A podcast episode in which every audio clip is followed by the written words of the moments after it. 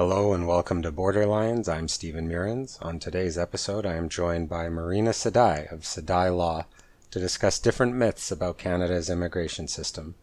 Marina is an immigration lawyer and the past national chair of the Canadian Bar Association Immigration Section, a role that she served in from 2018 to 2019. She's also a past provincial chair of the CBABC Immigration Law Section. Uh, Marina can be found on Twitter at, at Marina Sedai, M A R I N A S E D A I. Deanna is off today. If you'd like to support the show, please leave a review on iTunes. I can also be reached at steven.meurrens at larlee.com, S-T-E-V-E-N dot M-E-U-R-R-E-N-S at L-A-R-L-E-E dot C-O-M. I hope you enjoyed today's episode.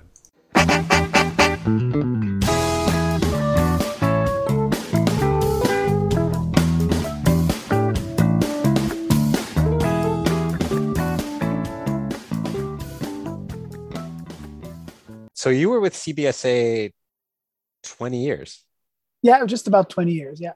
Yeah. And over, I'm just looking at your uh, LinkedIn, it's Border Services Officer, Intelligence Analyst, and Inland Enforcement Officer.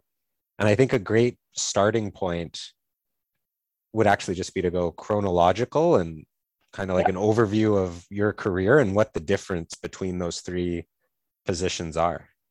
It's a lot, a lot of difference. It's it's all intertwined after at some point, but it's it's really different from all three of them. Yeah. Um, I well, I started as a student. Um, one summer, I decided to apply for the um, graduate student program on uh, on the Government of Canada website, and they sent me a whole bunch of different uh, options of jobs I could do for the summer. Uh, one of them was with Archives, uh, the other one was with Parks Canada, and then this one showed up as a student customs inspector. I had no idea what that was.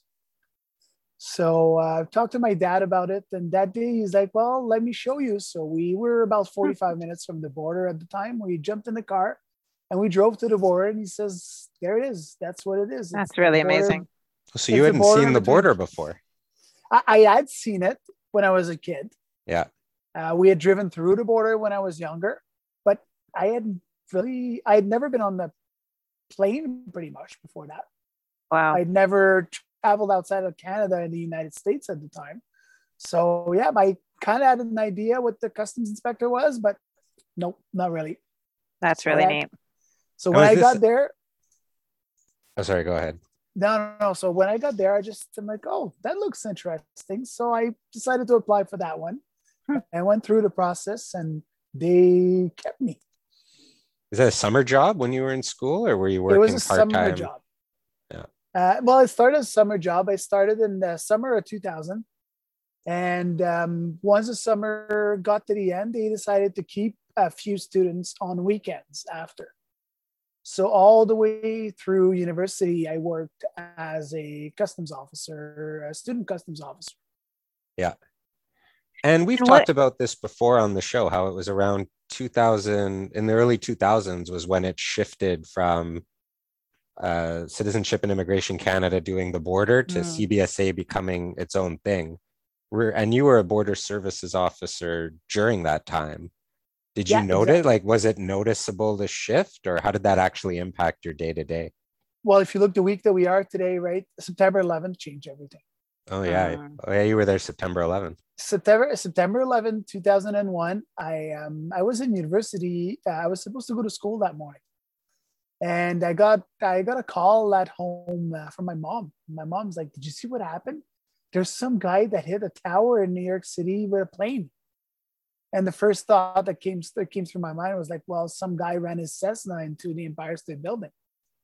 And as I turned the TV on, I saw the second tower got hit. And I'm like, oh my God, what just happened? Mm.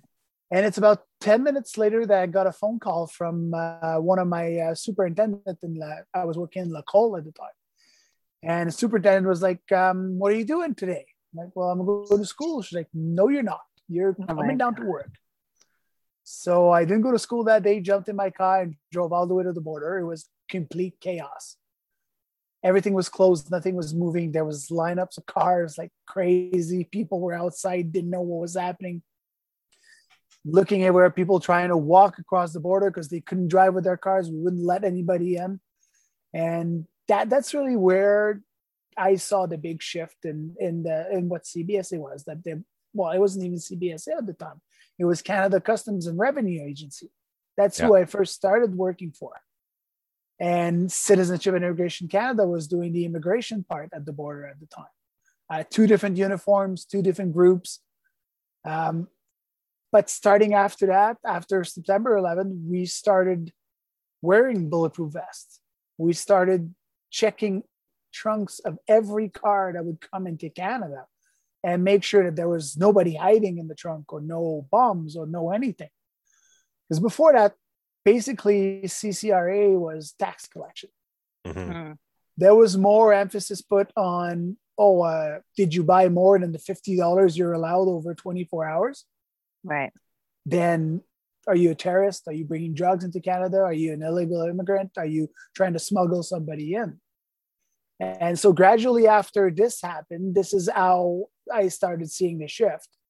And I think it's December 2003 that CBSA was created. And that's when everything was put together, which is customs and immigration, all the enforcement of immigration at the border and the facilitation and everything went to CBSA.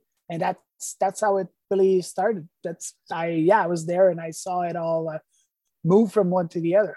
Wow. What was the uh, record sharing like then between Canada and the US? Because now when Americans enter, it seems like CBSA has automatic access to uh, U.S. criminal record databases. Was it the same back then?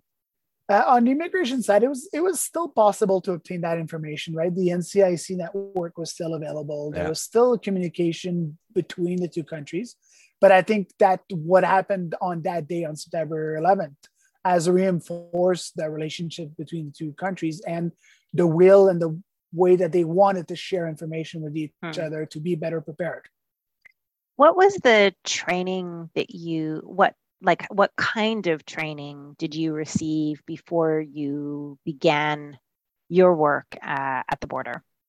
Um, the big difference when i started than it is now is that i um, when i was first hired i was sent to a two week training in some uh, community hall in the small little town of Lacolle with two uh, customs inspector at the time that were just teaching us for two weeks how to do the job. Mm-hmm. Then and from there, oh, sorry, go ahead. Then from there, we just went and it was a an on the job training. So I didn't go to the CBSA college until three years into wow. starting. Hmm. And what would you say was the overall focus at that time? You're saying that it was very much based on, um, you know, uh, on the customs component, or was it fairly? Um... Well, it was it was completely separated at the time, right? So yeah, the only immigration as a customs inspector you do was primary, was to make sure, well, is this a Canadian citizen? Is it a permanent resident, or are they visitors? Then the yes. visitors, do they have the proper documentation to come in? Do they have visas? Do they have identification? Yeah. And if not, well, refer them to immigration, and that was right. the end of it right? So all secondary then would have been referred. Yeah, and the big difference at the time was that American citizens could travel on driver's license. Right. You didn't see as many right. when you saw a passport, it's because this was someone that was from a different country. Yeah. And in terms of the contingent that you were hired with at that time, was was the other were the other officers that you were hired with similar to you in terms of that demographic like sort of young m- many of them people that were in school or recently out of school um, with a similar level of experience well who i came in with was it was a, a student program through the government right. of canada so everybody was in university that's yeah. right the uh, founding lawyer at this firm did that program and he was also yeah. a student uh, cbsa summer student but that yeah. was way before it was CBSA. Yeah, yes, I definitely remember that when there was just like everybody at the border seemed like they were a summer student just doing their summer job. Oh, in the summer, yeah, everybody everybody was uh, was a summer student because they would rehire you the year after and the year after as long as your uh, your degree was going on, right?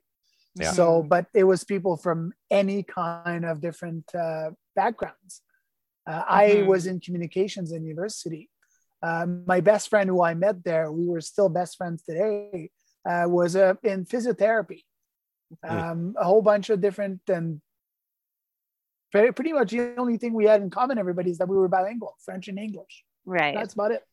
And in terms of the screening, like, did you have to do all sorts of the public service exams and all of that sort of Yeah, thing? there was a uh, there was a written exam that I had to do. Uh, I had to go through an interview. Um, funny part about the interview is that I almost never got a job with CCRA because I showed up three and a half hours late for my interview. um, what I got is that um, I was supposed to go on a certain day and then they rescheduled it for the week after. But in my head, I took it that it was at the same time that it was originally scheduled. So I showed up at the interview at four o'clock. Hmm. And the security guard at the entrance, like, no, you were scheduled for one. I'm like, oh my God, what am I going to do? I just missed it. So he's like, well, let's just wait and we'll see. And so I just sat there and then this guy showed up and he's like, oh yeah. He's like, we, we thought you got lost. I, we didn't know where that little, uh, that the name of my little town was Maple Grove. He's like, we didn't know where Maple Grove was. We thought we got lost. You got lost. And I'm like, Yeah. no, I didn't get lost. This is my story. He's like, oh, okay. Well, let me see if I can help you out. But it's kind of too late. Everybody's gone for now. So we'll we'll give you a shout back. Yeah. So I walked away from the office with my head between my legs. And I'm like, oh my God, I just missed it. Okay. And I got a call let's- back. Yeah, go ahead. I, I was just interested in pivoting back to to the kind of um, the reorientation of the department around 9-11 and um, i mean you've talked about how you saw a big shift so i'm interested in in first of all how you saw the culture shifting but also what retraining happened at that time um, you know once once the once the department was realigned under the new pillars Well, when I first uh, when I first started, the, the only couple pair of handcuffs we had in the office were locked in the superintendent's office. And gradually, everybody started having handcuffs, right? So first, the first thing that showed up as far as training is concerned was the use of force training. Mm.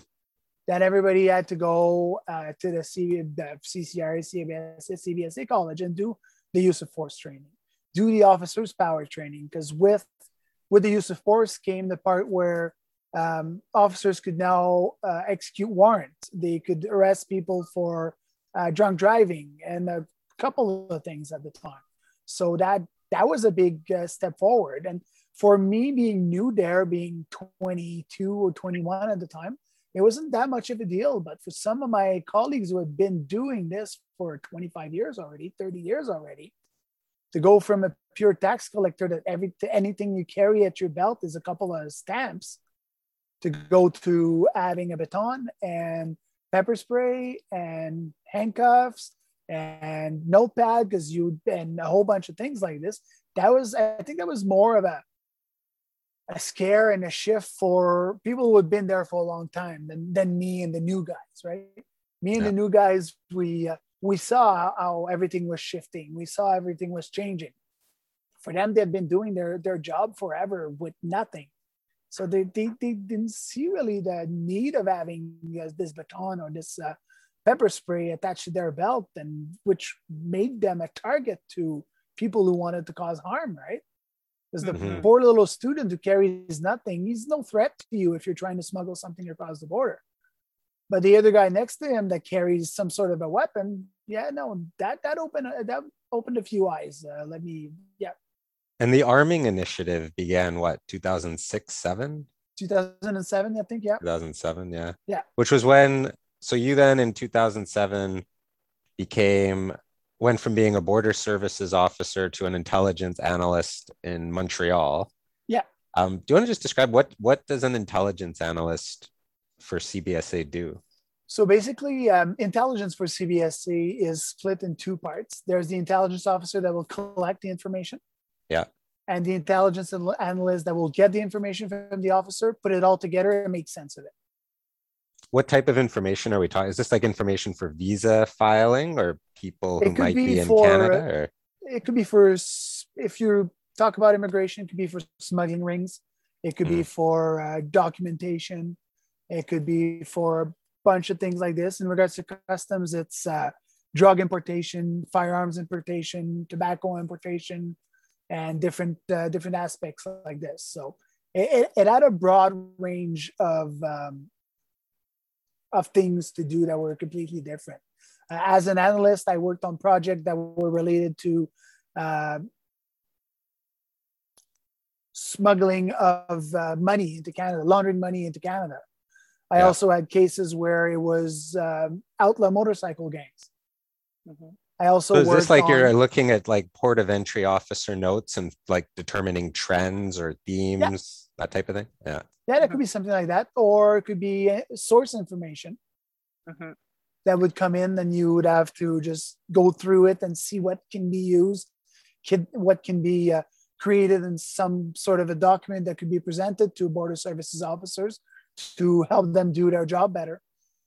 So for the first five years, it sounds like you were working at a port of entry, and then after that, you were doing more the analytics work and um, and doing in in sort of more intelligence where yeah. uh, and perhaps you were receiving um, intelligence reports from other partner agencies i would imagine like from yep, rcmp no, yeah, perhaps and for um, um, you know from other sources of information and then um, uh, and then feeding that information perhaps to border border services but not not strictly working at the ground level um, as a border officer yeah no that's correct yeah that's okay, that's what it. it was as an intelligence analyst yeah okay okay understood and is that a common just so then you go from that to inland enforcement officer is that a common like in between between being a border services officer and an inland enforcement officer no, actually, the intelligence analyst is a higher level than a um, inland enforcement officer if you regard in pay grade. Oh, mm-hmm. so yeah, that makes sense. So yeah. basically, I, I, got the intelligence analyst job on a uh, temporary basis. It lasted two years. It was supposed to be four months to start. Yeah. And after the two years, they um, they decided to cut down on positions. So I was sent back to the port of entry. Okay. But at the but the, at the time, I was able to um, to make contacts with a whole bunch of people within inland enforcement because I worked uh, a couple of immigration files, mm. and that's how the door opened for me with uh, with inland enforcement. Right. That I got to meet a few people, and uh, I had a few friends who I played hockey with who were inland enforcement officers that knew me, and that uh, when some openings were came about, they just reached out to me and say, "You should apply for this." And so maybe explain for, for the listeners what the inland enforcement officer positions involve. So the inland enforcement uh, officer position, it's it, the word says it's enforcement. So the main part of the job is to enforce the Immigration and Refugee Protection Act. Mm-hmm. So in in layman terms, is going after individuals in Canada who should not be in Canada, mm-hmm. who are illegal in Canada, or who will commit crimes and or breach some parts of the Immigration Act in Canada. Mm-hmm. And from there, to take action on the file in regards to reporting, in regards to deporting, or in regards to just issuing warnings. But if I'm not mistaken, by the time that the case ends up with an inland enforcement officer, the investigation has essentially concluded. Am I right? Like it's no, already not been... necessarily. Oh, not necessarily. Okay. No, there's times it will be because there's investigations that will be done at the port of entry and be sent to right. inland enforcement. Right. But inland enforcement is split up in two groups. There's the investigations part and there's the mm-hmm. removals part. Okay, and you were so, part of the removals section, or you were part of the investigation? I worked both, uh, but mainly removals. Okay. Uh, when I was in Montreal, I was only removals. Okay. Uh, Montreal was a way bigger office than Calgary was. There was probably 60 officers at the time in Montreal. Mm-hmm. So uh, my squad was removals, and I that's pretty much what I did. When right. I got to Calgary, it's more all together. There's smaller office, about there was about 15 officers, and you do a little bit of everything.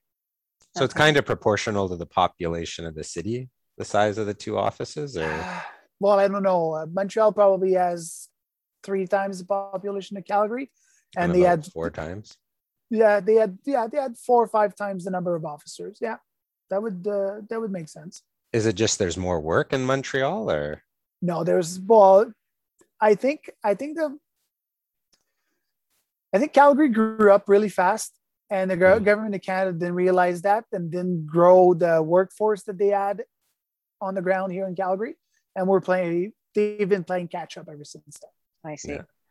So I understand pretty clearly what the removals officers do. Um, you know, and in my experience, they're the ones that are like, oh, hey, there's a warrant out or you know you're now removal ready and we're going to make arrangements for your removal to your country of citizenship that sort of thing um, but maybe you can just help us understand a little bit what the investigations officer inland in, inland, inland enforcement officers do what's the day-to-day uh, work there uh, well the investigations part when you say uh, there's a warrant well investigations officer will go after warrants they will be the ones in, um, executing those warrants Right. Uh, investigation oh, officer right. will okay. build. So what they will do is that they will build a file before it's reported.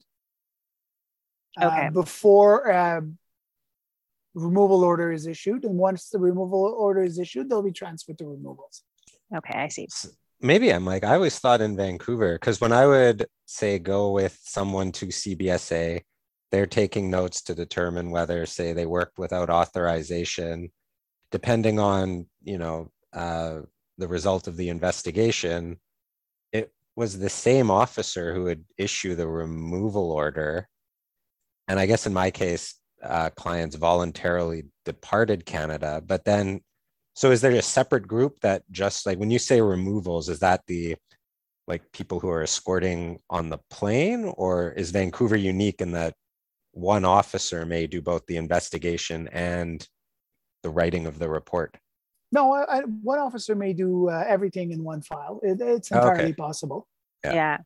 But they it's, usually and, do now have um, the officer who prepares the the report, executes the warrant, and then they will still transfer it to a removals officer who will correct. make like they the do have some, some officers that like, are more specialized, specialized yeah. in different parts. Yeah. But uh, it, like in Calgary, I did everything.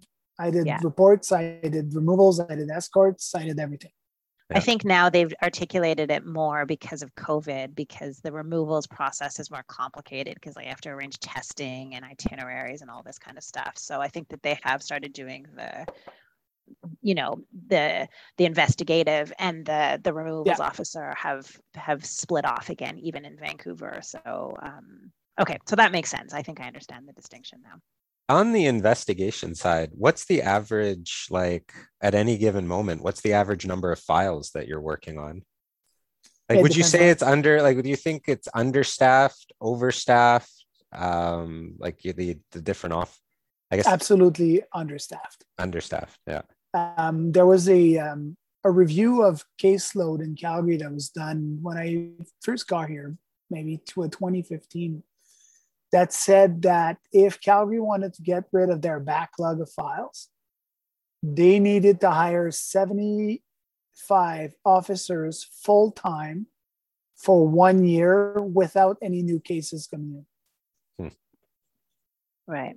And what determines case load? Is it just like, would a case be everything from a tip that someone might be, say, working without authorization to someone with a criminal record that needs to be removed to unenforced removal orders? Like what gets encompassed in there? Well, it, it's it's all of this, right? the, yeah. the the caseload is all of it, right? It depends on what the flavor of the day is. I would say it depends on what is going on, right? Someone, uh, if uh, Calgary police will arrest someone and catches a warrant, regardless of the reason of the warrant, it's a priority to action on it. Yeah. Um, of course, uh, they, there's files who are prioritized over others. I right. will say that back then, criminals and uh, organized crime and terrorism and war crimes were prioritized over uh, working illegally. Yeah. Mm-hmm.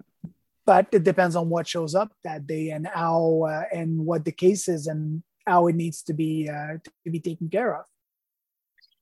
How much autonomy do you did you have over what you were working on on a given day like does as do people work individually is it top down is it like almost like you'd see in tv where there's you know everyone sitting in a room and someone at the front says here's what we're focusing on today um, like how did the day to day like setting priorities for the day go? Files were assigned by the managers of different sections to officers. Yeah. And it was pretty much you uh, you manage your own time. You take care of your files, they need to be done. But if something shows up, you can have to drop everything off and just have to go do something else. Yeah. It, it was not something that was set that every day we'd walk in and have a plan. No. Every day you walk in, get to your desk and have a look at what you need to do and try to uh, move forward on a couple of files until somebody else shows up, something else shows up, something else happened, you have to start over. Yeah.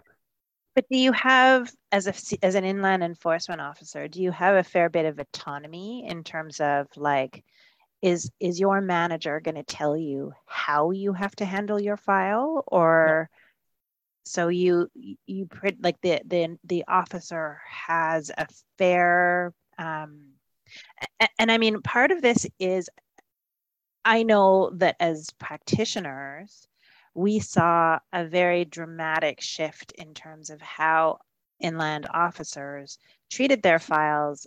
Um, I wish I could remember what year it was when the language of the act changed so that it didn't say that enforcement had to occur as soon as reasonably practicable into that enforcement had to occur as soon as possible.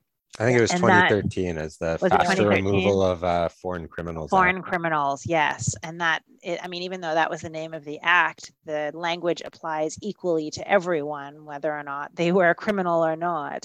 Um, and so, um, so I think that, that that sort of goes to my question around discretion and how much people were being managed, because I know that that that mandate to remove as soon as possible. Um, you know, is something that we do hear a lot from inland officers. So I think that this goes to my question about like how much discretion does an inland officer truly have in terms of, um, in terms of, you know, how they're going to manage their files. Um, anyways, I'm just I'm wondering what your thoughts are about that. Well, I don't think there's a um, so when a file was assigned to me, there was no timeline that was set with the file, mm-hmm. uh, unless it was a detained case in case of detention there's there's something at the end of the, at the end of it right? There's a right. 48 hours detention review there's a seven day detention review there's a possible long-term detention. So in those cases the priority would be put on it to, and there was more pressure that was put on the officer to to act on it as soon as possible.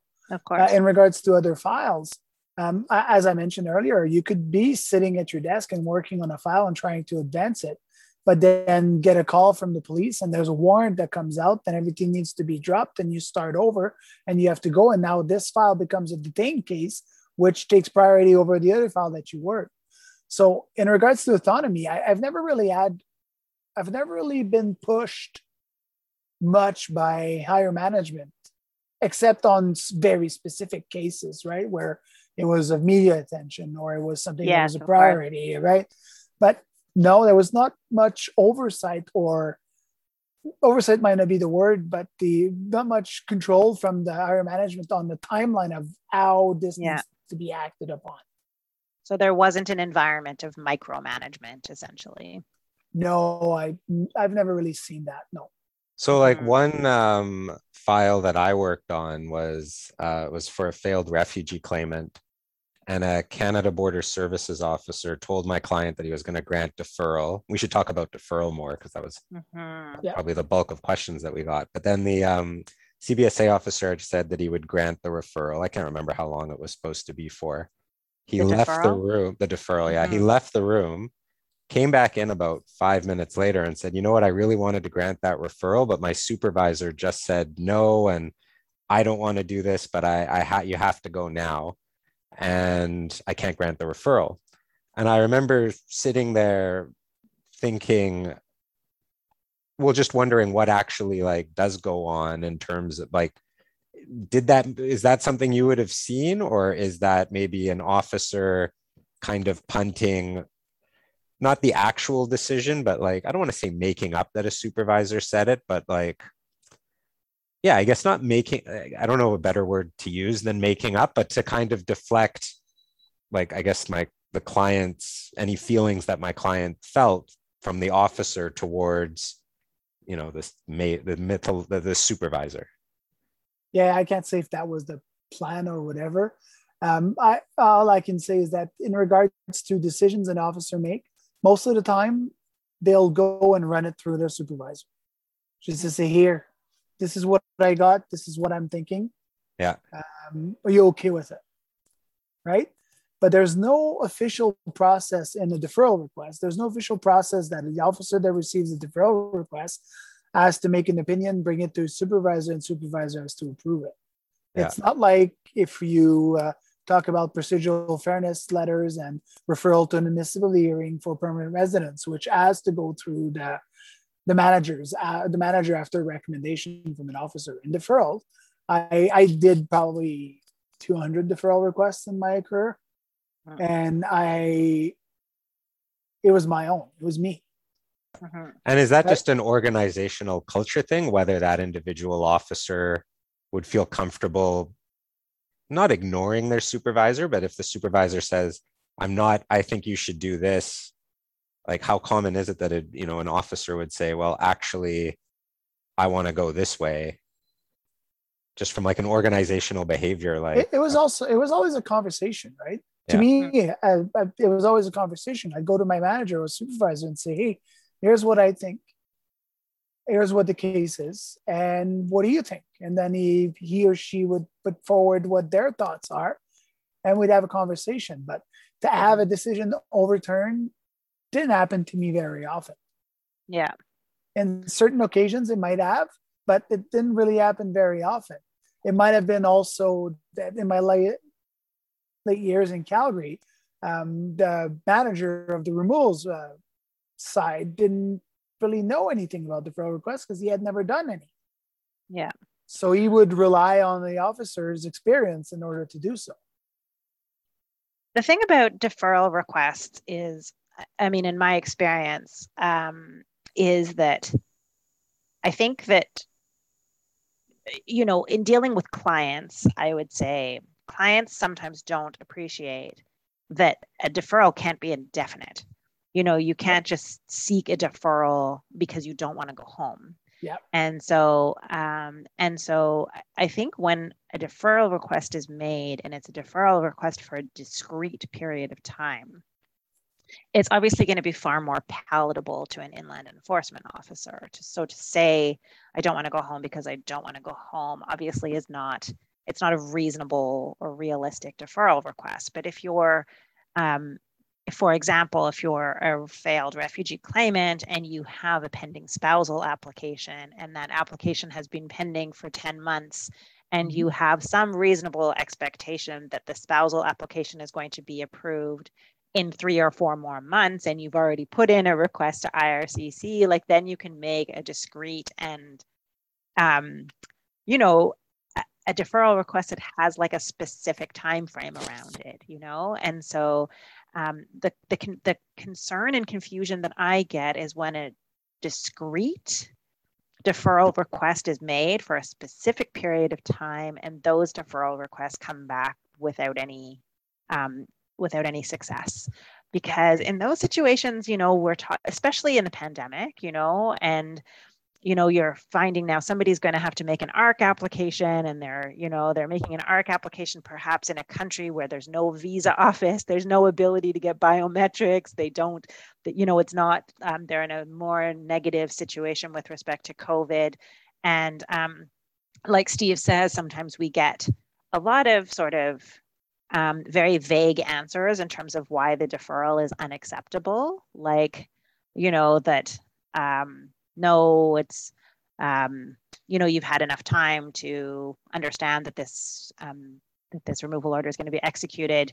You know, I think that it would be helpful. I think for us and for um, for um, for our listeners to understand what types of things get considered in those backroom conversations as to why a deferral request may or, or, may not be acceptable under those circumstances. When we know that there's every likelihood that that application is going to be approved and the person is going to come back, but they might be separated from their spouse for like another year because of the fact that they're going to have to make an ARC application that may or may not be successful. And actually, I think you, so I mean, we should mention that you, and I will in the intro to this podcast mention that you actually help both individuals, lawyers, and consultants prepare um, deferral of removal requests. And also, I think A44, I don't know what to call them, do not do A44 requests. Um, so what what do you see as like the top things that uh, lawyers, consultants, individuals are, are either not doing or should know when they're making mm. these hmm. requests? Well, yeah, that, that's one thing I, that I've started doing when I have CBSA is I opened up to uh, to lawyers and consultants to give uh, another perspective to their files. Mm. Um, and one thing I always I, I always say when I consult like on deferral requests is that as an officer, what, what I wanted to see is that I wanted I wanted it to be clear what you were requesting. Yeah. If there was any ambiguity in the request, then there was a way better chance that it was not going to be granted. Right. right? If uh, if there was a specific time in regards to it, and it was justified by facts behind it on why you the individual wanted the deferral request, um, this would have more consideration. But if there was an underlying there that, okay, you're requesting three weeks for a specific reason, but then in three weeks something else happens, so that's going to delay the removal even more. And then delaying the removal even more will lead to something else that might delay it even more. Then it comes to what we're what we were saying Dan earlier is that it's it, it can become indefinite at one point. Yeah, exactly. And that for the officer, it's impossible to grant an indefinite uh, deferral of removal.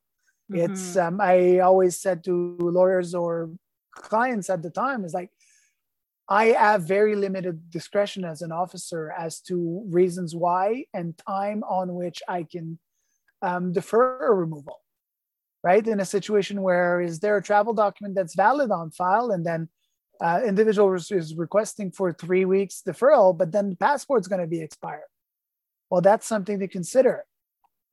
Um, the spousal, well, eh, yeah, okay, there's a, it's been 10 months. There might be a few more months, but um, what did IRCC say? What information do they have? Do they expect something? That's something that, that need to be looked at. Um, there's a whole bunch of, the, of factors that come in, and it's all about how it is presented to the officer and what what I try to say to when I do consultations right now is make it in a way that the officer cannot say no.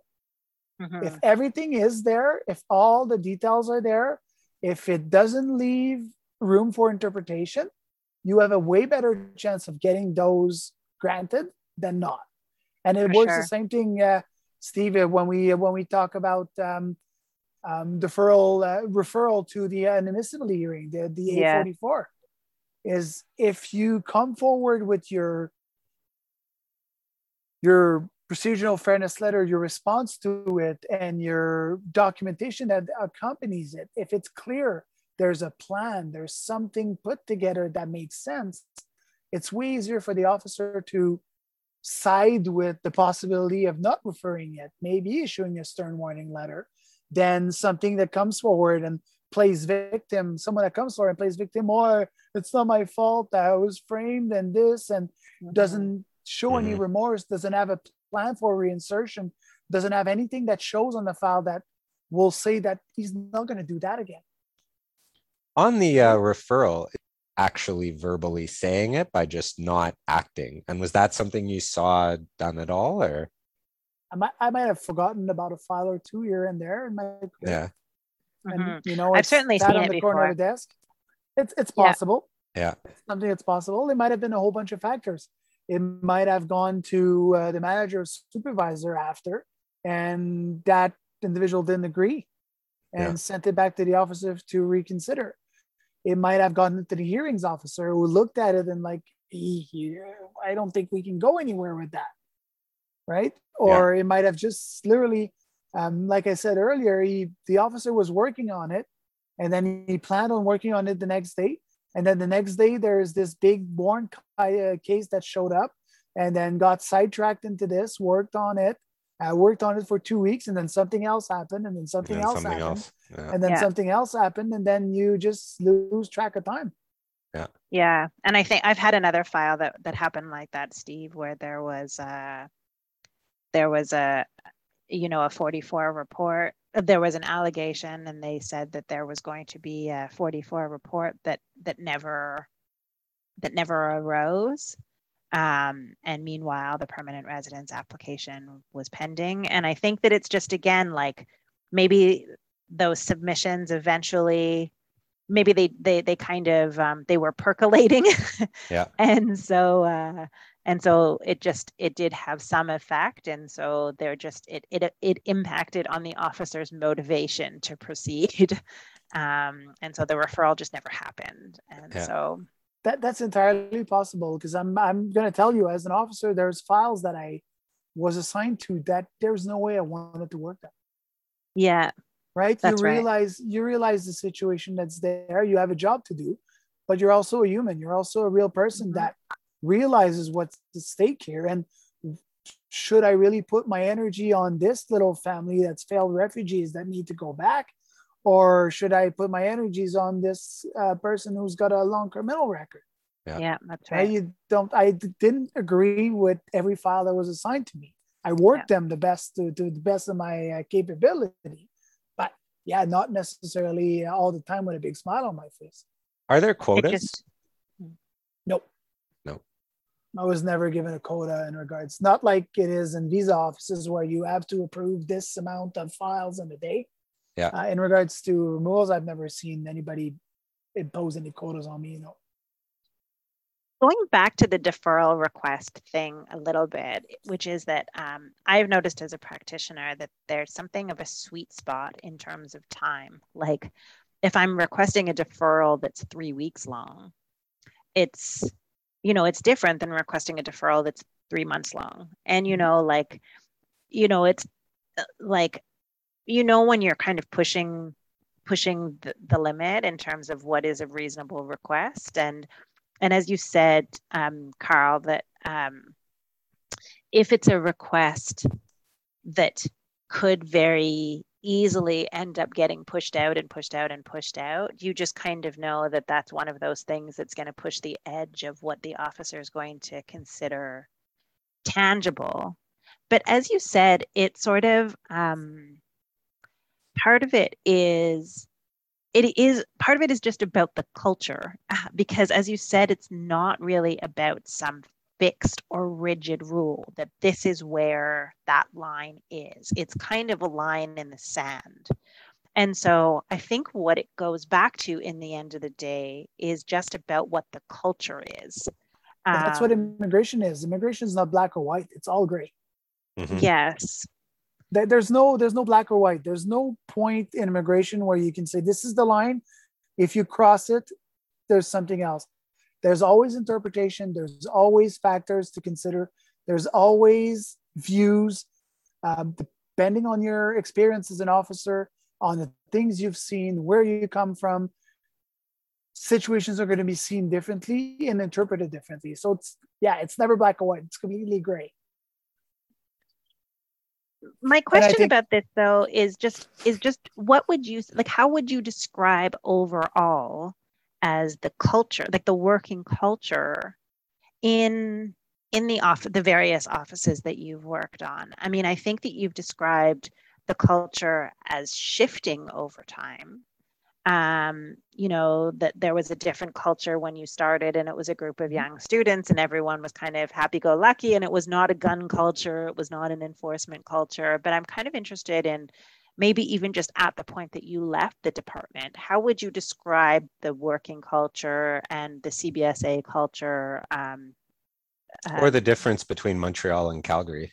Yeah, I mean, I'm just interested in um, some. We hear from the Department of Justice that it's super different in Toronto from the way it is uh, in Vancouver. There, I've seen lots of differences between different areas. Um, if you look at uh, the Immigration and Refugee Board from uh, what it was in Montreal than what it was in Calgary, which was the Vancouver division. It's two different worlds. When I showed up in Calgary, um, I um, I used to write detention notes in an email to um, the hearings officer. and say these are my notes. This is this is why I think uh, this uh, person should stay in detention.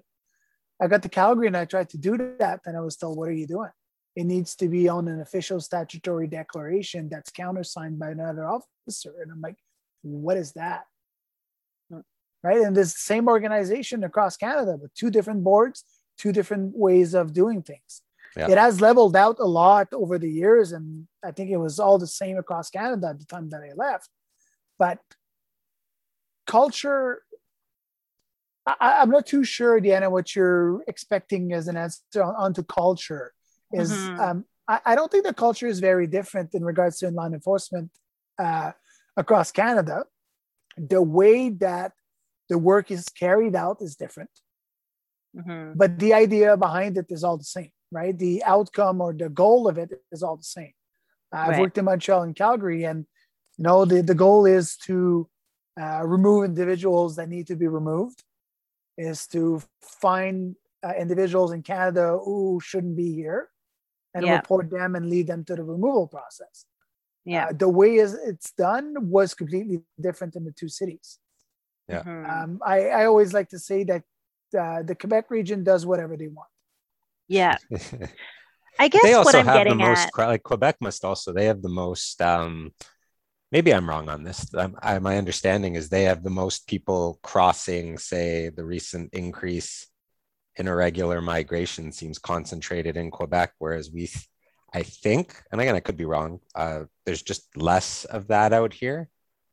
Yeah, well, yeah, of course, um, the Roxham Road in Quebec and all of this was, um, there is, if I'm not mistaken, there's over a hundred unguarded roads uh, between the US and Canada and the province of Quebec. Yeah. Yeah. I guess what I'm getting at is that from so just farm roads or country roads that you can just drive up and down and there's nobody, there's no port of entry. Yeah, I was looking at a Google map earlier to figure out which crossing you were at, and I thought, wow, that's a lot of roads. Huh. Yeah. And and Lacolle is uh, Lacolle is the third, fourth, or fifth biggest in Canada. It's the direct route between Montreal and New York City. Yeah.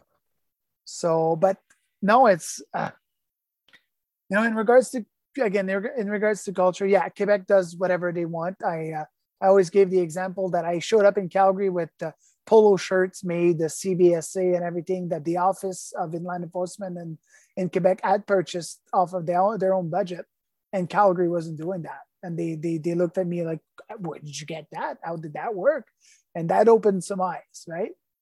Yeah. Um, but in in regards to uh, to how the work is done, even though it might be a little different out on how it is brought forward, I think the outcome is it ends up being the same everywhere.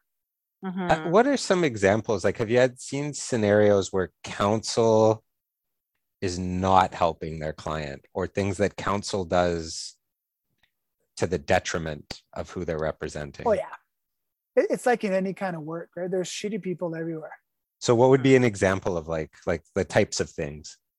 Not the name of it, um, but like the types no, of like I, things that you know, I don't have a specific example that comes up, but some sorts like you're sitting in a detention review and the lawyer is going on and on and on about about the individual and what he's done and uh, and the more you listen to him the more you're like oh my god you're painting him as being someone that's completely unreliable you just stop talking at this point. You're, you know, you, you see the face of the hearings officer was kind of big, I was a big smile because she or he's like, well, he just made my case for me.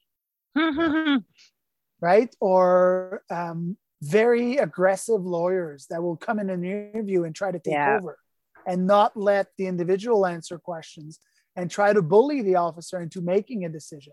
To me, that's yeah. that's a huge no-no. If you come in, if you used to come in into an interview with me as a lawyer and you try to push me and try to bully me and try and, and raise your voice and try to show that you know more than what I do, it's going to be a long relationship. It's not going to go well. So right? I, I think I have wondered, like I've always wondered if there are lawyers who take almost a grandstanding approach in the uh, in the room. Oh, for sure. Well, there there are lawyers who want to give a show. Yeah, absolutely everywhere. I've seen some of them in Montreal. I've seen some of those in Calgary. Uh, absolutely. There's lawyers and consultants who want to give a show. There's the ones who uh, who take it personal if you say no. Right? Who get very emotional in a in an interview. It's not their case. They're and and I've seen that more on the consultant side than the lawyers. Yeah. But Gary getting very emotionally involved to the point where tears would come out or voices would be raised and anger would show up and you're like, well, I haven't said anything wrong here. I'm just explaining what the situation is. Yeah. Uh, this or uh, as you say, the grandson, someone where the officer's trying to explain something and uh, consultant lawyer barges in and cuts him off and say, "Oh, well, yeah, that, that's what he means. That's what he's trying to say." Like, like wanting to show their client that they know what they're talking about and they're there for them. Yeah. One question I, that uh, an articling student once asked that just came to me was, and it was for um, I can't remember if it was uh, an interview about working without authorization or the 60 day deferral for a spousal, but it was, will the CBSA officer care if I'm wearing a suit and tie? That's the, it's kind of a funny question. right? It's the type of thing though that I'm sure every lawyer has thought when they go to CBSA for the first time. Do yeah. I need to dress like I'm going to court? Do I, you know, should mm-hmm. I be less formal? Like, well, there, there, there, I'll tell you a story in regards to this. There was a lawyer in Montreal that uh, this uh, I I hadn't been doing this for very long, and I never I'd never seen this lawyer before. And I'm sitting at the table, and I'm asking questions to the uh, the client, and I'm like, uh, "Would you like your lawyer to be advised of this?" And the guy sitting next to them is like, "Well, the lawyer is right here." but he was there with his hair all over the place, a grayish t-shirt, jeans, and I had no clue. Was, I thought, oh, maybe he's a friend of the family that just showed up. No idea he was a lawyer. Right. So yeah, it might have a, a little bit of an impact and give it a little bit of credibility, but I don't think it's gonna it's gonna change the decision at the end. Yeah. Hmm. But yeah, that lawyer in a t-shirt was kind of like, oh, no, overall, I'm sorry, I didn't know. Yeah. I think that where my question about culture comes from is that, I mean, I certainly have seen um, a shift just in the time of my practice, which I'll admit is getting quite um, I just remember the days, like in the early days when I was like a junior lawyer and going in, there felt like there was a very relaxed and more kind of um, I don't know. It's just it's just different. Like when I go in now to to accompany a client to meet with a removals officer, they're wearing a flak jacket. You know, there's very like the language is like you're under arrest. You know, mm-hmm. and it's like here's the da da da. And again, it's the same. It's the end of the day. It's the same thing. Like we're still like um, oftentimes like I always call in advance. I say, here's my client's intention. They're intending to comply with the terms of their warrant. Their intention is to completely like cooperate, you know. So we've said at the very beginning that they understand that there's a warrant out there intending to comply, they're intending to, to be removed. But again, it's just like the culture is that like, and I understand that there are different safety considerations now than there was at the beginning. This was prior to 9 11 when I used to go in but it's still that in terms of the like client going in. This is a client who's not a criminal risk. This is a client who's a failed refugee claimant walking into the office. Like it's just a different office environment obviously. And even though some of these interviews may be even happening online it's still like the language that they're receiving it might very well be a very young officer but it's like it, it's just much more stark the interview yeah. than they used to be you know it's not like hey i'm real sorry you know this is what we have to do but it's yeah. very like it feels more like law enforcement well that's what it is and i've seen i've seen that that change since you know i started that law enforcement in 2009 and i've seen it evolve mm-hmm. when um, you know in 2009 not all officers were armed right there still was as i mentioned earlier for uh, when I started at customs, uh, there's still officers who have been doing that for 25 years, and they used to do and not go and knock on doors and uh, do a warrant in a house with just a pair of handcuffs with them, mm-hmm. right? Nothing else. And yeah, the culture has changed in regards to this because CBSA wants to be recognized as a full law enforcement agency. Mm-hmm. So full law enforcement agency, well, there's risk to come coming to that, right? So the Mhm. officers are built into expect the worst, hope for the best, Mhm. right? So if you go into um, an interview where there's some sense where there might be an arrest, there might be a confrontation, there might be something, it's policy to wear your tools. Totally.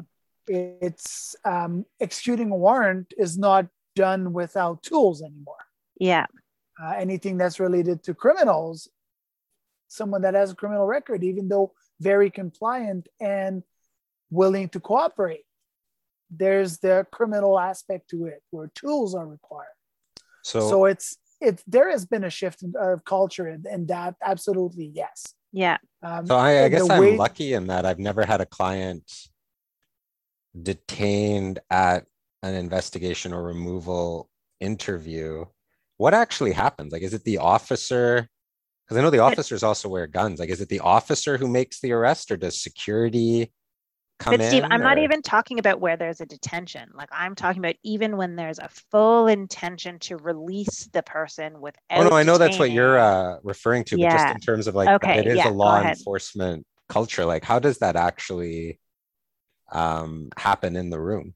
well, it, it, in regards to an interview, uh, an officer walks into an interview with a with an individual that uh, is announced that he needs to leave Canada. The rule will be uh, effective in three weeks, and blah blah blah. And the um, the individual says, "No, I'm never going to go. I'm not going to leave." Yeah. And But the officer does the arrest? Like in Vancouver, the room like seems like there's barely even room for the CBSA officer to come around the, the- table. So the is there? interviewing officer will will uh, do the arrest Okay, and then proceed the uh, the the individual to the detention area where everything else will be done. and like, do they call in security? Because oftentimes, like, you know, if there might you might just in terms of the risk of like a scuffle during the arrest, like it's. Uh, I, Well, I guess I'm just security- surprised. So security Security's does not going to do anything. Oh, security's not going to do anything. No, security. They're they're the the guards who are there for detention. They're just guards for detention. They're just there to, if something happens, to call an officer. The officer is is the one that will, if there's a fight that ends up, it's the officer that's gonna that's gonna be uh, involved. So what did you always make sure that like, like you outnumber at least the when you're doing like I'm just having a hard time visualizing at least in the layout in Vancouver um because I didn't know that that the officer is the one who uh makes the arrest. Yeah. I've done I've done interviews where there was uh, I was by myself in a room with six people.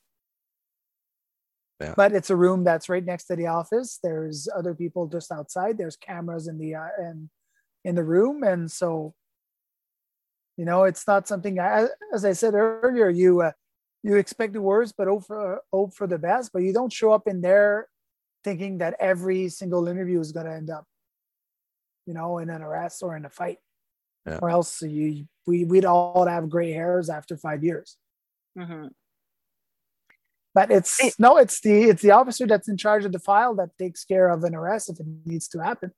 During your time at uh were there arrests that went really like not sideways where like a firearm was drawn, but just where a fight breaks out during the arrest? or- Yeah, I've I've uh, I've been into a couple of fights. Yeah. yeah, it, it, it does happen. It does happen. It's that- not it's not as much as what it is in regards to uh, police corps, but but yeah, I've seen I've seen some fights. But I think maybe that that is part of where this question comes from is that a part of why the culture is what it is is because the risk is greater than it once was. Is that Yeah. sort of where but I mean, I, I guess I don't know. We're making an assumption. Maybe it's always been like that, and it's just that this, like, I don't know. uh, Um, I think I think of- I think we're more aware of what the risk is now. Not Yeah. that there's there might not be more risk, right? Bad guys were bad know. guys in the Exactly. 80s, the 90s, and 2000s, just as much as they are now. We're just more aware of it now. And we're Exactly. just more ready for it, right? Yeah. It's something that's more available and more communicated, and you have better understanding and better tools in regards to go against it. and what you're saying like in terms of the wearing more tools like um I, I don't know it's it's a tricky one for me because what you're describing in terms of the tools i totally understand it in terms of when there's an in-person interview i've been in some of those clogged meetings in that tiny room. Um, and I can understand how, as an officer, you would be quite stressed out in case a, a fight would break out um, and how you would want to be equipped at the same time, I feel that shift in culture, even in online interviews or on telephone interviews, sometimes it's a different atmosphere than it once was when it was a very casual, like, hey, we need you to call in and make these reports, you know, like, here's the travel itinerary. Can we talk about making arrangements? Like, there have been things that have shifted the culture. One of them was, um, you know 9-11 we talked about that from the beginning. The mm-hmm. second one was the arming of officers which as we've said we're not sure whether or not that was caused by an increase of the risk or just an increase in the tools the third one was um, the change from as as soon as reasonably practicable to as soon as possible. Like there are a number of factors that have shifted the way that these interviews are conducted. Um, and for me it's just hard to know whether or not that shift has come from an actual increase in the risk or if it's just you know that this is now the process and the change in culture. Anyways i'm just sort of interested about this in general whether or not um, there's a way of bringing back the kind of civility and the kind of like the casualness of that interaction without losing the safety component for cbsa i think it's still well and and again i i've i've never done uh, phone interviews or uh, online interviews. That's pretty much uh, after COVID thing. And yeah, for sure. There's COVID, a lot of right? now. Mm-hmm. So I, I I have a hard time trying to figure out how the dynamic of this would go. Right, it's mm-hmm. completely different. You get a completely different feeling of having the person sitting across the table from you. Yeah. Right. Um, I I saw the shift go, but being an officer, being in there, you don't see it go and change from one day to the other. It's gradual, right? Mm-hmm. It, it's always different. It's like uh, you know when you meet a friend of yours that you haven't seen in uh, in 20 uh, in 10 years and you're like oh you've changed a lot and then his spouse mm-hmm. like well not really he's still the same guy but you spend every day with this person so you don't really see it the drastic change as much as someone who hasn't so it's, it's kind of the same thing in there um, but i i don't know i don't know to try to answer i don't know if it is because there's more risk now or just because we we want to think that there's more risk or it's more publicized that there's risk it's more common and more known uh-huh. and in uh-huh. regards to that you need to um, oppose that risk by doing something yeah. else which is the tools which is the bulletproof vest which is the arming of the officers yeah. i think it's more that than is there really more criminals now than there was back then yeah. or do we just know more about it? Yeah. Do the there's certainly more fear, uh, but I don't know if there's yeah. more risk. Yeah. yeah. Do the officers, do you think, want more discretion? So I'll give an I'll give an example, and it's actually I haven't been practicing as long as Deanna, but the only shift that I noticed was when the 60 day deferral of removal for someone with a pending spousal yeah. used to be this uh, tacit understanding of okay yeah, the policy says 60 days, but in reality, it's granted for the whole spousal. And there was almost this overnight shift around with the faster removal of Foreign Criminals Act, where it was mm-hmm. 60 days becomes 60 days. And the yeah. thing that I noticed was the inland enforcement officers seemed to really dislike that all of a sudden it was 60 days and they didn't have at least an automatic ability to do mm-hmm. the whole period of the spousal. It seemed like it still happened mm-hmm. here and there. And the other thing I noticed was that the officers, it was funny, like CBSA wound up advocating to IRCC to say, "Hey, process this file faster." And I used they to used to do that. I, well, I, I, still find. I mean, I haven't I've had done it. it. I've, I've, asked CBA.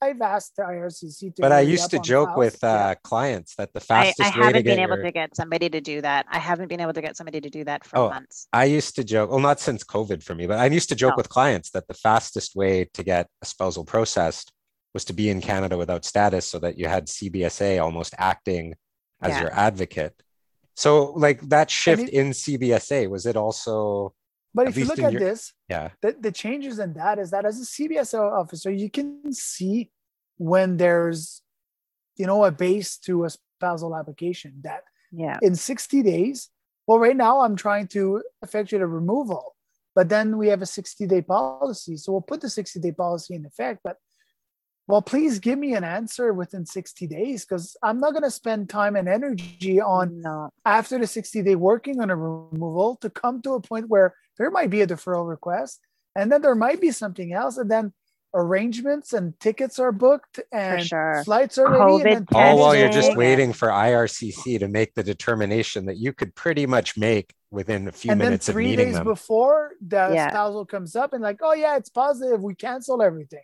I know. So people have spent a lot of money. People have lost a lot of energy and time on this. totally. Whereas, well, why not? Right? Why didn't we? Couldn't you have given us an answer two weeks prior to that? A hundred percent. Yeah. Yeah. And I mean, I think it's one thing with the 60, the people that are eligible for the 60 day deferral, but people, failed refugee claimants that don't qualify for it at all. Um, those are the ones that really like break my heart because they don't, they don't qualify for it because they already have a removal order against them and they're getting removed and they need ARCs and they're Yeah. rem- being removed to countries where the VACs are closed. There's no ability for them to get their biometrics done, all this kind of stuff. And I'm finding that like CBSA officers are not getting on the phone and calling IRCC to say what's happening with that spousal application. And uh, I mean, I had one officer say that a big thing that, like, in the same way that we had noticed that Mississauga was bouncing a lot of them, it became difficult for CBSA to know, like, is this spousal going to be returned? yeah, Um, for and sure. then what are we kind of like stuck with at CBSA? But this is even in cases where like they're giving approval, they've already approved in principle the not approved in principle the application, but they've approved the spout the sponsorship. They're now making medical requests that they won't be able to complete in the anyways, I understand, like I know that these are complicated and all that kind of stuff, but it's just um yeah, And- it's and- the spirit of collaboration that I, I used to be able to see that I just I feel like it's part of the general attrition that's like you're changed. You used to do this stuff and now you don't, you know, like not, not to make excuses for that, but I know I, Yeah. I do I do agree that there was more of a collaboration point at yeah, one time years ago. yeah, Um, I, I think that the pressure that's put on the officers now in regards to risk and criminals and everything, so yeah. prioritize those files mhm, and the workload that the officers are given brings to a point where if the officers had to contact IRCC on every single case that there's an outstanding application for something, they'd spend half their day doing that. Yeah. But that's what I'm getting at in terms of the working culture. I'm not blaming the frontline officers. I'm getting at the fact that it's like an overall workplace culture where they're Oh, yeah. under too much pressure. Um, and that like I'm not saying that the officers are less they have less humanity. I'm saying that they like they're under immense pressure, you know, that the that it's a top down issue that like, you know, Yeah, you it's have not to the individual that like, has changed. no, no, the no. organization. it's the organizational culture and Yep. the mandate of the organization they're being told like it's not they didn't make the decision to say it's as soon as possible that was a legislative decision that was made and they're just administering the act so i'm not faulting the officers it's not on them a lot of them don't like that it's just what they're told they have to do mm-hmm. right It's so And funny, Deanna, because like this is such a like it's such an example of how your perspective on things totally depends in a way Oh on my where you start. Because like I started 2011 and 12, or t- 10 was when I got called. So it's like maybe you know collaboration was up here before, and when I started was at a low, oh for sure and now it's slightly better. So I'm like, hey, things are improving. But compared to what you saw before, it's probably still very oh for sure different. So And it's, it's such an just- interesting like thing on perspective and just when you for start. sure and when you make a decision as an organization to go from as soon as reasonably practicable to, to as soon as possible all of a sudden you're telling all those inland officers that you can't put this at the bottom of your to-do list. That has to also be at the top. And then it's kind of like well you're telling all those inland officers that it's not enough to say okay well i'll deal with those once i've dealt with the really serious cases. You're telling them that this has to be dealt with now. And you're making all those officers crazy because they can't say well this is not a case i need to chase right now Yeah. so Well, it's and the sort of it's a federal bit court crazy making for everyone like the federal court of appeal, especially, is uh, driving a lot of the strictness. It seems. absolutely and so it's sort of like there's no like I, i'm not I'm not pointing my finger at like at, at, the at the at the officers because like again it's it's it's made mandatory by the act. I'm just saying that like as a um, as an overall kind of uh, strategic planning decision by the by the department at the highest level. It just it's a bit crazy making um, as an organizational mandate because it's sort of like what Chantal said in our podcast yesterday that if everything is urgent then nothing really can be and that it's mm-hmm. it's kind of contaminated the kind of the whole culture um, of the organization and it's meant that things can't properly be prioritized in a way that's about what is the most important in terms of removals and in terms of like what is the most important removals to be able to execute. It's really just everything has to be done right away. yeah, and what I've seen over the years is that it, what is the flavor of the day as well, right? Mm-hmm. What is in the news? Well, lay the last two years, what's in the news is those uh, individual crossing at illegal crossing in in Quebec, right? So mm-hmm. that a lot of emphasis is being put on those cases. Uh, we've had times where it, I remember some years, not exactly the year, where headquarters in Ottawa imposed targets on removals to offices, or you had to reach a certain amount of, tar- of removals by the end of the year. And you're saying, like you're saying, Deanna, that was putting a lot of pressure on the officers. Because I remember doing seven or eight interviews in an eight hour shift Oof. in order to initiate PRA or give a PRA decision or make removal arrangements, just because by end of March, we needed to reach 1500 removals. Wow. And then when you look at the at the time didn't agree with it.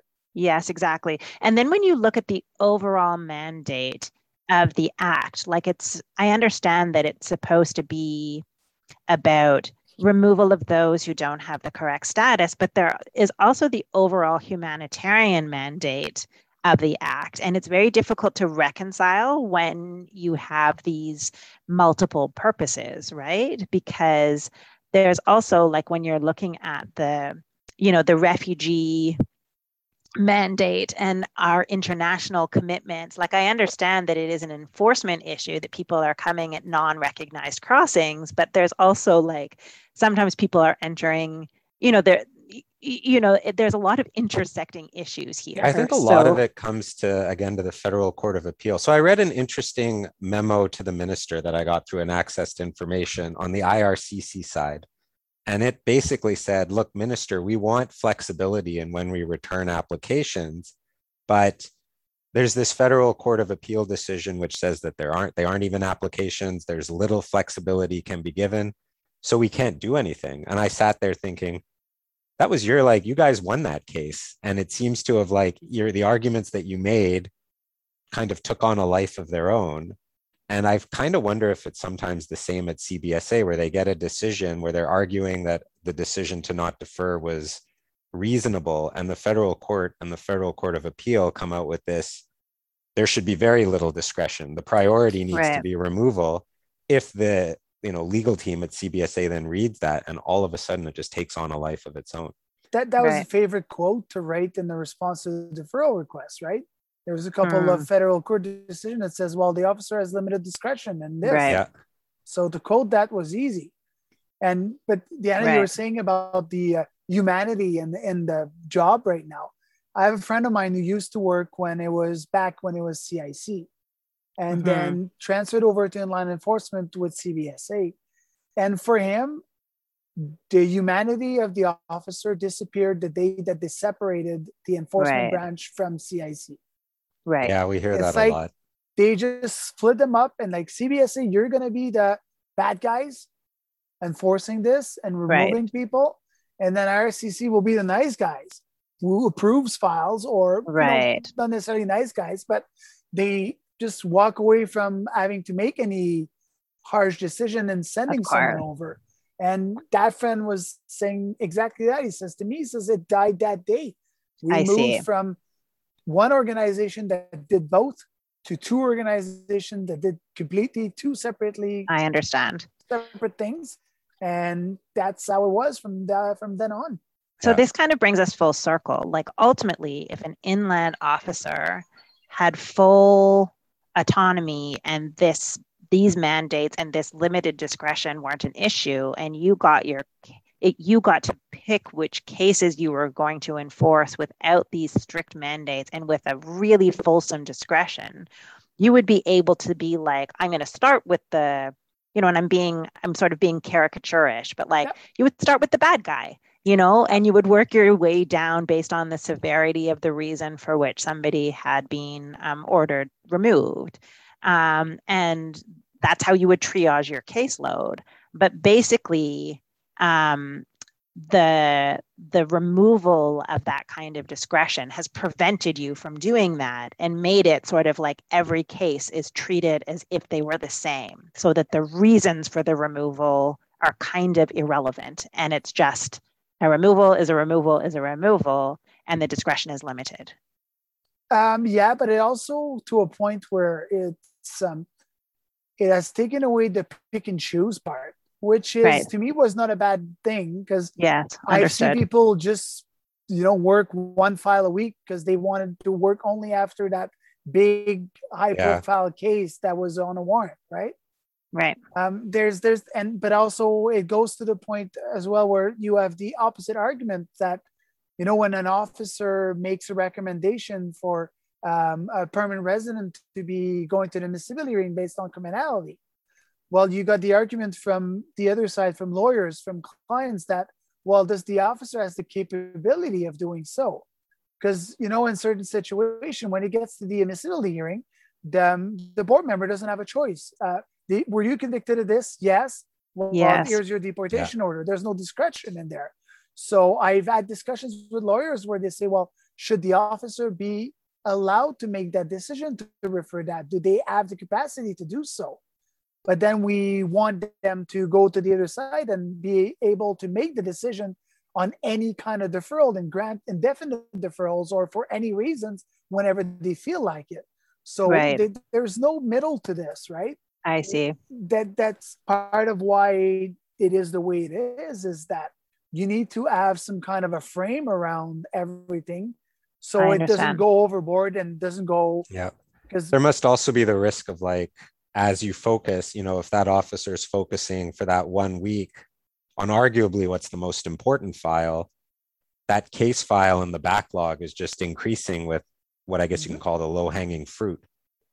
Um, I just remember one of my one of the one of the so one case that I argued at the very beginning of my career. Um, it's a decision that was um, rendered by Mr. Justice von Finckenstein, and I remember one thing that he said about the way that this case was decided. This was by an IRCC officer, was that he said just these words that he said was that nothing mandates that IRCC decide this case in a mindless or robotic fashion. And I just love these words because it's almost like there's nothing that ties IRCC officers to making their decisions in a mindless and robotic way. But I feel like in some ways that liberty hasn't really been fully granted to CBSA officers in some ways. I feel like they in a in a um, I feel like they have been forced in a lot of ways in the enforcement um, environment to make more mindless and robotic decisions because the limit that because their discretion has been so limited in so many ways that there is like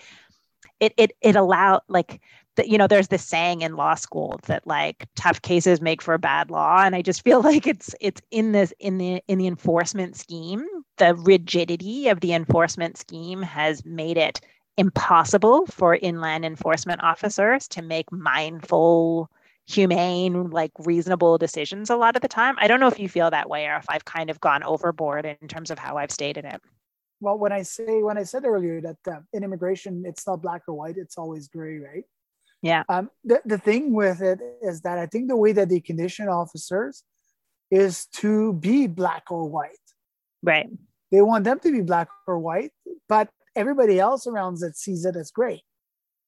So it's really hard as an mm, officer to be able to be straight on a decision but considering all the factors around but knowing that there's a fine line that you need to follow because you, you don't have the possibility of going any further than this, right? There's there's Yeah. no way there's no way for a CBSA inland enforcement officer to grant an indefinite deferral of removal. Yeah. Besides not working the file and leaving it in the corner, but it's always hanging there. It's always standing there. It's not it's not over, right? It's just It's just neglected. Yeah, they just exactly. fail to exercise their jurisdiction as opposed to exercising it in a reasonable way. exactly, which can come back to bite them exactly. That's right. right? I've had I've seen people having to answer uh, on cases where uh, a file was sitting on a desk for a year on a removal case, and it wasn't done, and then this person committed a serious crime. Could yes, this have been avoided? Yes, it could have been avoided, right? But that's yes, of course. we we have to react to this, right? that's something big to carry for that person that really it's a And lot of like CBSA, the CBSA to me is is a wow and they they're a reactionary organization. of course they don't plan they don't make plans expecting something to happen they just wait for it to happen and react Well, that puts a really interesting perspective on, you know, there have been a lot of calls for a better accountability system within the CBSA, like within the department. And really, you very, you very helpfully characterize where the accountability issue comes, you know, because it's sort of like you're kind of, um, I don't know, it, it creates a real conundrum for an inland officer because um, they're kind of shoehorned into like that's their only choices, you know, that they that that that that the personal accountability of like either you enforce or you carry this personal responsibility of not enforcing and then it's your own like are you acting then as an agent of CBSA are you acting in your own personal capacity and not exercising your jurisdiction properly which is like a you know um, just looking at um, that accountability factor because um, there might be personal liability even there for not executing your role in the way that you're mandated by law to do so. Like that's that's a lot. And to me this comes from the law enforcement part of it right? This is Yes, for a police course. officer that if you know where this guy is and you're supposed to go arrest him and you decide that that you're not going because you don't feel like it Yeah. and then he turns around and he's on the news the next day because he murdered someone No, in No, the media. CBSA inland enforcement often you, they can't win. They're either oh my goodness, you know they didn't remove someone and it's well Yeah. how did this person just commit a crime or they're the heartless department that is about to remove someone Wow. following the law and the minister gets to Uh-huh. swoop in and issue the And- TRP yeah, as if and- saying and see my savior, officer right wow yeah and like it's just you know I can imagine that being frustrating wow And my biggest issue with all of this for the whole time I was with CBSA, and I don't know how many times I've told my supervisor, my assistant director, whoever wanted to listen to this, is that CBSA doesn't stand for themselves. yeah And they they put it all under the privacy part. Oh, yeah. Oh, we're, we're not going to discuss a specific file because of privacy. right And we're not going to discuss our politics and say our policies and see how they go. So we're just going to look like bad guys regardless of what happens. Mm, Yeah, I've always When- wondered that with how the Privacy Act interacts. Like, if someone's going to the media and telling a story that's not accurate, the response from government is always privacy concerns. We can't Yep, they comment. won't- But there they is won't answer. this. They It's won't kind of like judges, how judges can get criticized and they're not really allowed to respond. No, exactly. CBSA Um, won't respond to any of it. They'll just sit there and take the shot and then show the other cheek and then keep going like this. Yeah. Right? wow They- there would be so many times where they could have just said one thing outside, right? Just to set the record straight, just to look better, to make the officer look better, right? But no. that- that- that right was i not see happen.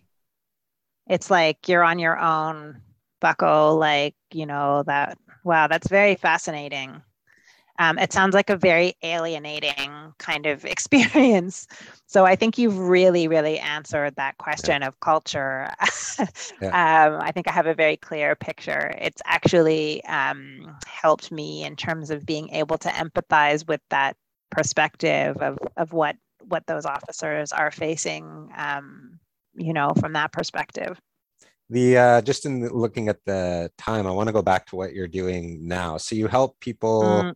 You're helping lawyers, like lawyers, consultants, individuals, or mainly law- well, anyway, who the client base is. But what you're uh, with deferral requests as well as A44. I don't know how to describe it. Do not Oh, I, refer. I've done I've done a bunch of different uh, consultations over the last uh, a, a little bit more than a year. Yeah, it can be on deferral request.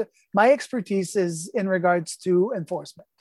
Yeah. Right. But as so do you do interview prep as well? Like uh, where you Um, help, yeah. uh, where you get yeah, retained? that's something Yeah. that I've uh, been brought for brought up to uh, to help with. I've helped with a couple of procedural fairness letters. I've helped with deferral requests. I've helped with um, putting forward packages for marriage fraud or denunciations of certain situations. Uh, Cessation. I've also, uh, you know, in regards to uh, someone that wants to bring forward to CBSA that uh, someone gained access to Canada uh, by frauding on Mhm. their marriage, yeah, right? yeah, yeah. So I've helped build uh, some of those cases. Um, I've also helped work on a few applications that go to IRCC because as a CBSA officer, even though I've not really made any decisions on those, I've seen so many, I've read so many, I've seen so many people being removed after making those applications. And reading this decision has brought me to know what was missing. So I've helped lawyers and consultants review some of those files in regards to um, outstanding sponsorships. Uh, see what what the officer would see when they get that package. What is missing? What could be added to this? Um, uh, it could also be in regards to detention. I've uh, probably been involved in three, two, three, four hundred uh, detention uh, reviews in in my career that I've written notes for. So I I have a certain expertise in that. So anything that's regarding an uh, immigration enforcement, those are things that I can bring come forward and bring advice for. Um, who I deal with is directly with lawyers. So um, because I'm not registered as a consultant or registered as a lawyer, I cannot have clients directly and build files and give advi- advice to the, the clients directly. Yeah. Do you work with consultants as well? Uh, I've not worked with uh, with immigration consultants yet, just because I've I haven't had that chance, but I would, right? Yeah. Yeah. Um, there's quite a what- few who listen to this. So. Yeah, I'm hired by firms and consultants to help them out. So what they do is they, they bring me in and I have a look at the file and give them my opinion. Give uh, like on the deferral request, I'll see. Well, as an officer, here's what I would respond to this. Here's what you could work on. Same thing on the procedural fairness letter for admissibility hearings. So Super And- interesting. How do people contact you? uh, they can contact lawyers. How do me, uh, lawyers and consultants contact you? they can contact me by email at my email, which is cb dash advising services at outlook.com. Yeah. Or phone number. They can call me directly. My cell phone uh, is always open and I'll uh, return calls. And uh, I can leave the phone number here, or if you want to post it on your uh, on the site where the podcast is, it's uh, it's up to you. But phone number is 587 226 3870 and they can reach out to me and, and that function as well. And I'll be glad to let them know if I can be of any help. Amazing. Yeah, that Sounds uh, really fascinating, Carl. This has been really, really interesting. No, it was fun. It's uh, and and you know, and it's something that I've always wanted with CBSA is to be able to reach out to the public and let them know what an inland enforce, enforcement officer is. What does the CBSA do? And you know, how how can you avoid having to be in front of an enforcement officer, right? Um, Yeah. I always said that CBSA should have an outreach program where they go to communities and explain to new immigrants what what the Immigration Act is, what way, what they could face if they do certain things, right? If they commit crimes, even though you're a permanent resident, do you know you could lose your permanent residency and be removed? For sure. And there's none of this that is done. I know that Calgary Police does it in Calgary. And I tried to piggyback at one point on their program to say, hey, maybe once you do those outreach, CBSA could come in and give a 30 minutes presentation and just let them know. And it just died there with CBSA because it needed to be an idea that came out from Ottawa, not from this little guy in the, in the middle of the city of Calgary, right? Mm, So it, yeah, it has never bureaucracy gone is there. So bureaucracy. yeah. and so that's one thing when I when I left the CBSA that I'm like, you know what? I've got some knowledge that I can put forward and help out in different situations. I again, I can't go directly to the immigrants themselves, but was the closest person to them in regards to their files is the consultants, is the the, the lawyers, and I mm-hmm. can come forward and, and help those guys out. I have a better understanding of what what is needed and what it is. Well, it sounds like a really valuable service. Well, it's been fun. It's been working uh, excellent here and there. It's not something that I do full time, but hey, if it gets to that, it gets to that. Great. Yeah. No. Thanks. Uh, thanks. Uh, thanks for coming on. I'm sure. Yeah. Thank uh, you so much for touch. joining. Yes, no problem. Definitely. Thanks for having me. Uh, thanks for having me on, and it was uh, it was fun. It was a good time, and uh, good. Uh, you guys enjoy the day, and uh, good luck with the podcast. I think it's a great idea. Yeah. Excellent. Thanks.